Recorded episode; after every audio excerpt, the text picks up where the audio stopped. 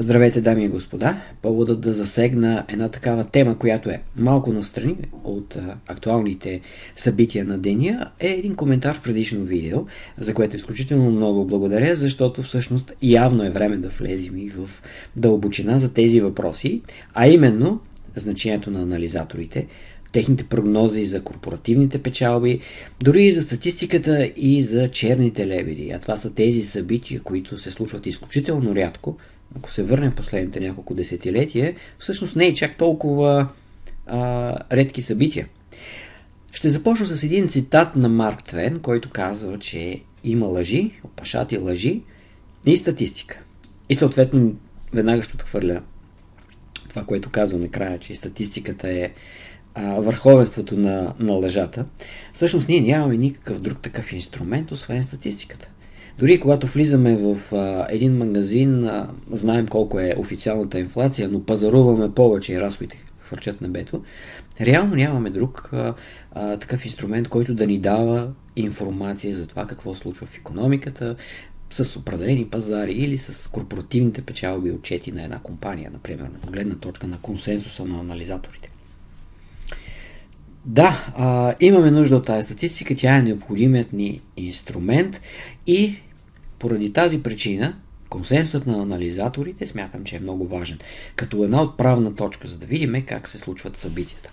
И отново тогава се връщаме към Apple, компанията, която беше в основата на предишното видео, говорейки за корпоративните резултати и за това какви пари правят компаниите. Тук ще погледнем на тази графика прогнозите и резултатите. Тоест прогнозите на анализаторите, този консенсус за печалбата на акция на Apple преди всеки отчет в последните 10 години и какво самата компания е учела. И тук на графиката почти нищо не може да се види. Защото с изключение само на периода от 2021 година, разликата между това какво са прогнозирали анализаторите и какво е изкарала компанията се е в няколко процента около 5-10% максимум изменени. В огромна част от случаите анализаторите са били малко по-консервативни от реалните данни за компаниите.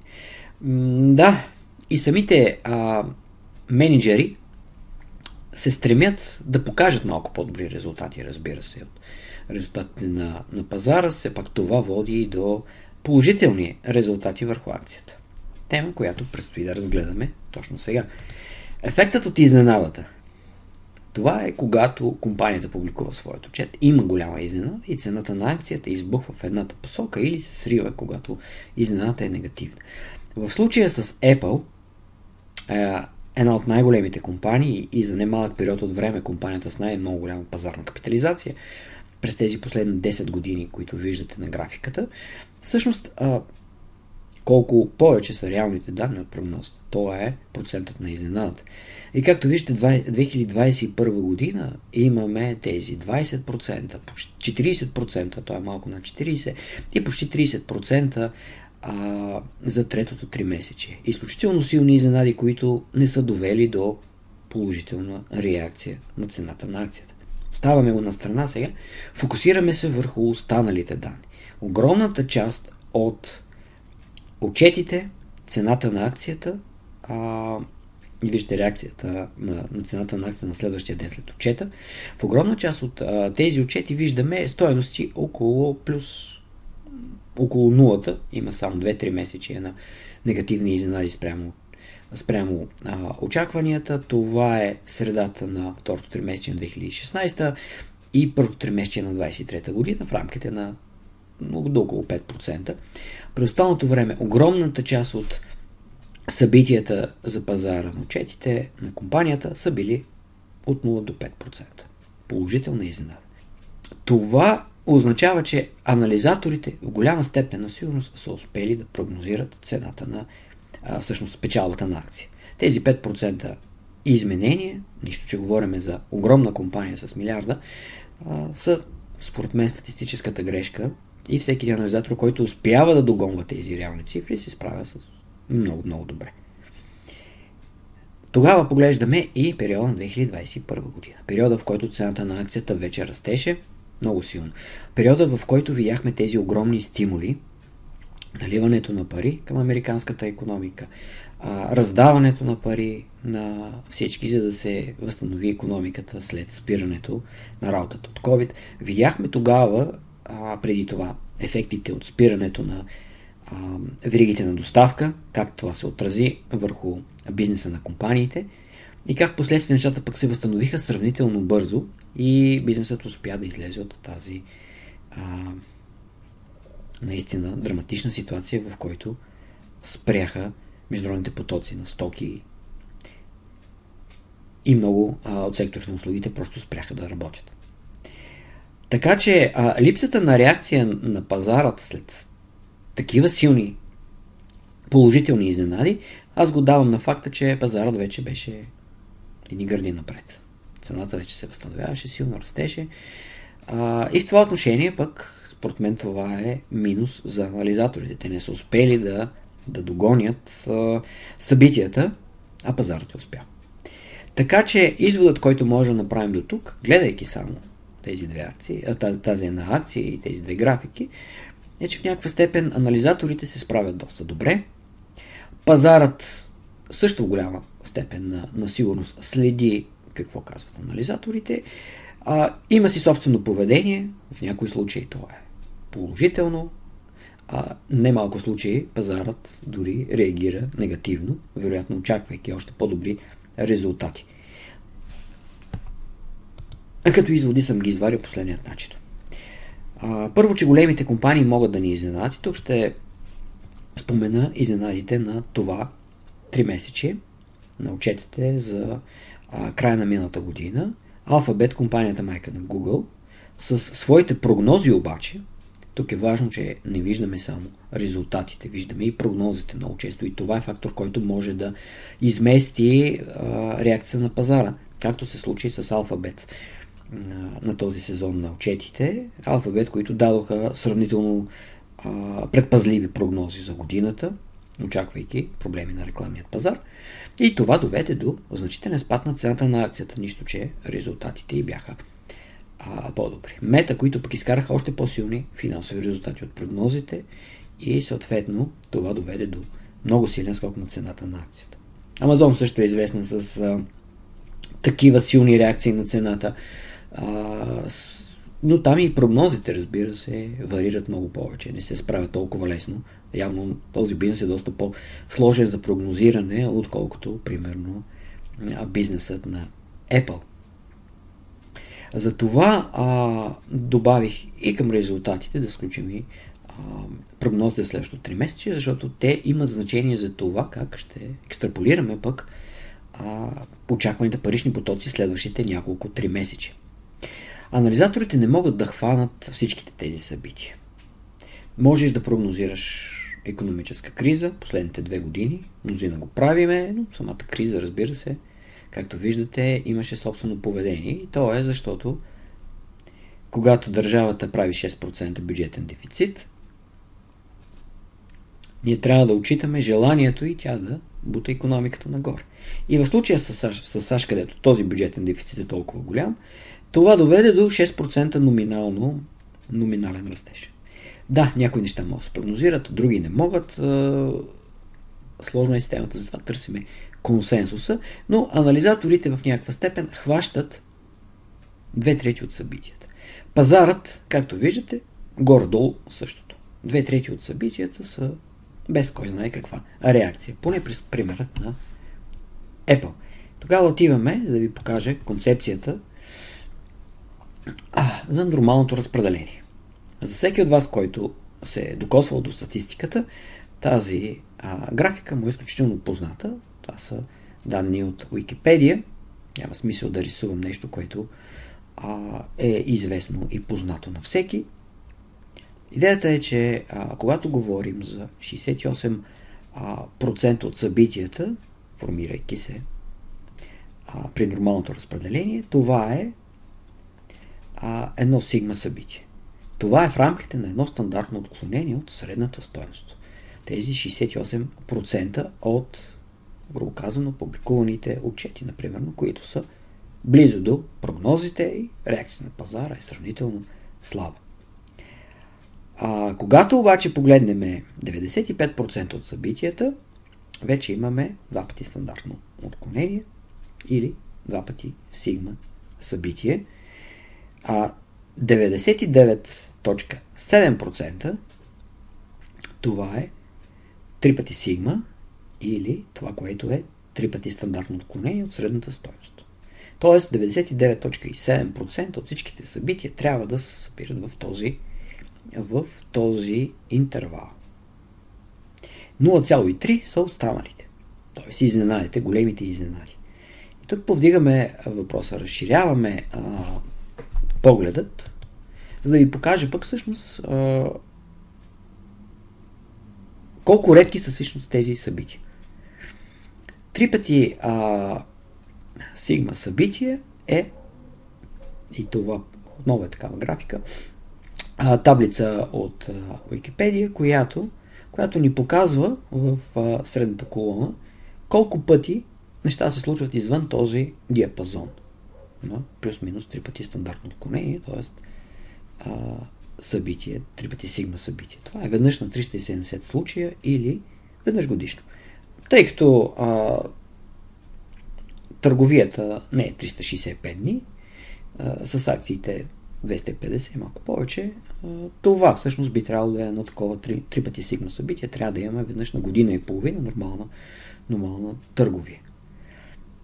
Съответно, веднъж на в нашия случай веднъж на 2149 е три пъти и половина сигма събития, то е 6 пъти повече.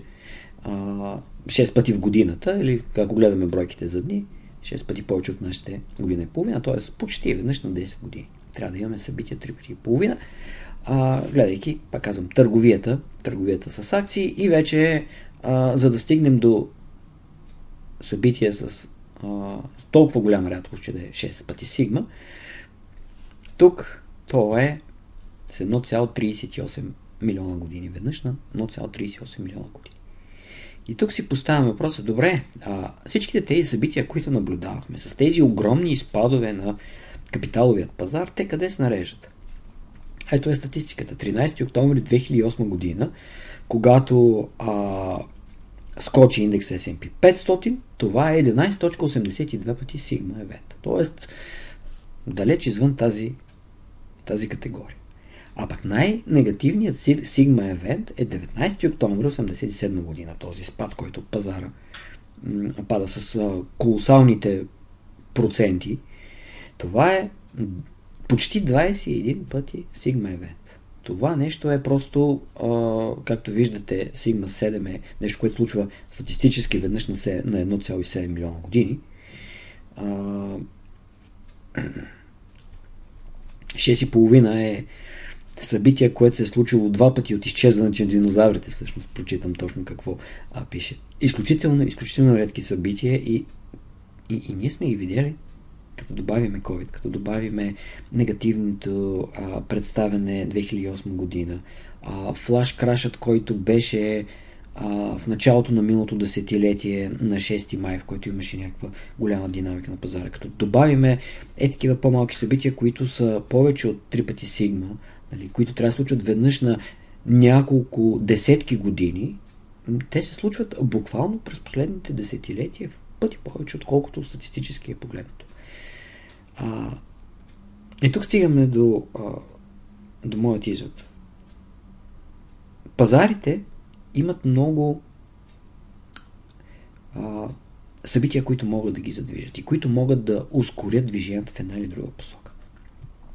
Само да направя скобите, че вече такова събитие като октомври 1987 година не може да се случи, защото има ограничения, в които пазарът може да падне преди да спре търговията. Тези, тези спирачни, спирачки всъщност ограничават ефекта, но ако ги нямаше, събития могат да случат. Ако реално бъде поставено, че пазарът не може да се качва повече от 1% или да пада повече от 1% на ден, нали, спира търговията и 3 дена почивка след това, ние няма да имаме никакви такива а, събития над, над една сигма. Но въпросът е а, другият, че тази рядкост на, на събитията и то погледнати не за един ден на търговия, а погледнати за мащаба им, тези големи кризи, които се случват, те показват колко комплексна е една система. Економическата а, система, през която се случват събитията на пазарите, но и психологическият фактор. Това, което засилва разпродажбите, когато има някаква паника на пазара. Това, което а, пък кара хората да купуват скъпите акции, както е в момента, фокусирайки се само върху силата на тренда, а не на фундамента. Тези събития а, смятам, че правят предсказването много трудно. И когато а, един анализатор застане и трябва да напише своят а, своят материал, своят анализ на компанията, да се обоснове, той няма как да включва тези събития. Не може да а, прогнозираш какво ще стане след 6 години. Това, което правиш е да прогнозираш следващите една-две години. Да заложиш някакъв а, тренд на третата, четвъртата, да заложиш, че, както е случая с Apple, след 10 години компанията ще отвои годишните си приходи в сравнение с сегашните нива, както го е направила през последните 10 години. Анализаторът може да заложи тези събития а, като възможни да се случват. И всъщност това, което прави е да сложи някакви средни стоености. Стоености, в който а, резултатите на компанията да растат по еднакъв начин.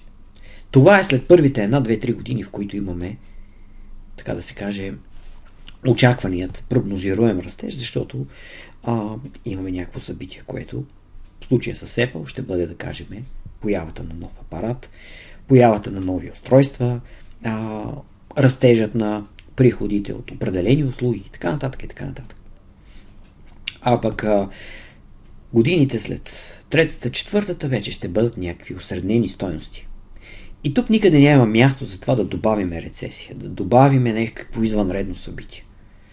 Защото ако почнем да го правиме, никога няма да излезе анализът. Никога няма да имаме а, готов материал. Ще имаме изключително много голяма група от цифри, числа, които ни дават информация за какво евентуално би се случило с някаква степен на ниска вероятност. А това, което ни интересува е какво ще се случи именно в това а,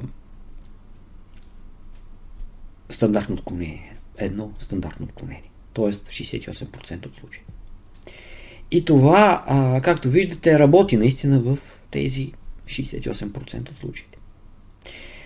За добро или за лошо, и с това приключвам, нямаме по-добър инструмент. В противен случай ще имаме изключително много шум, изключително много данни, които не можем да използваме. Затова аз смятам, че трябва да следим внимателно какво казват анализаторите, да имаме винаги едно на ум и да търсиме каква е реакцията на пазара. Къде пазарът дава друг сигнал? Къде, кога пазарът не реагира примерно на, на това, което казват анализаторите, защото вече е реагирал. Това ще покаже наистина посоката на развитието, промяната на, на настроенията на инвеститорите. Благодаря ви за вниманието и ви пожелавам успех на финансовите пазари.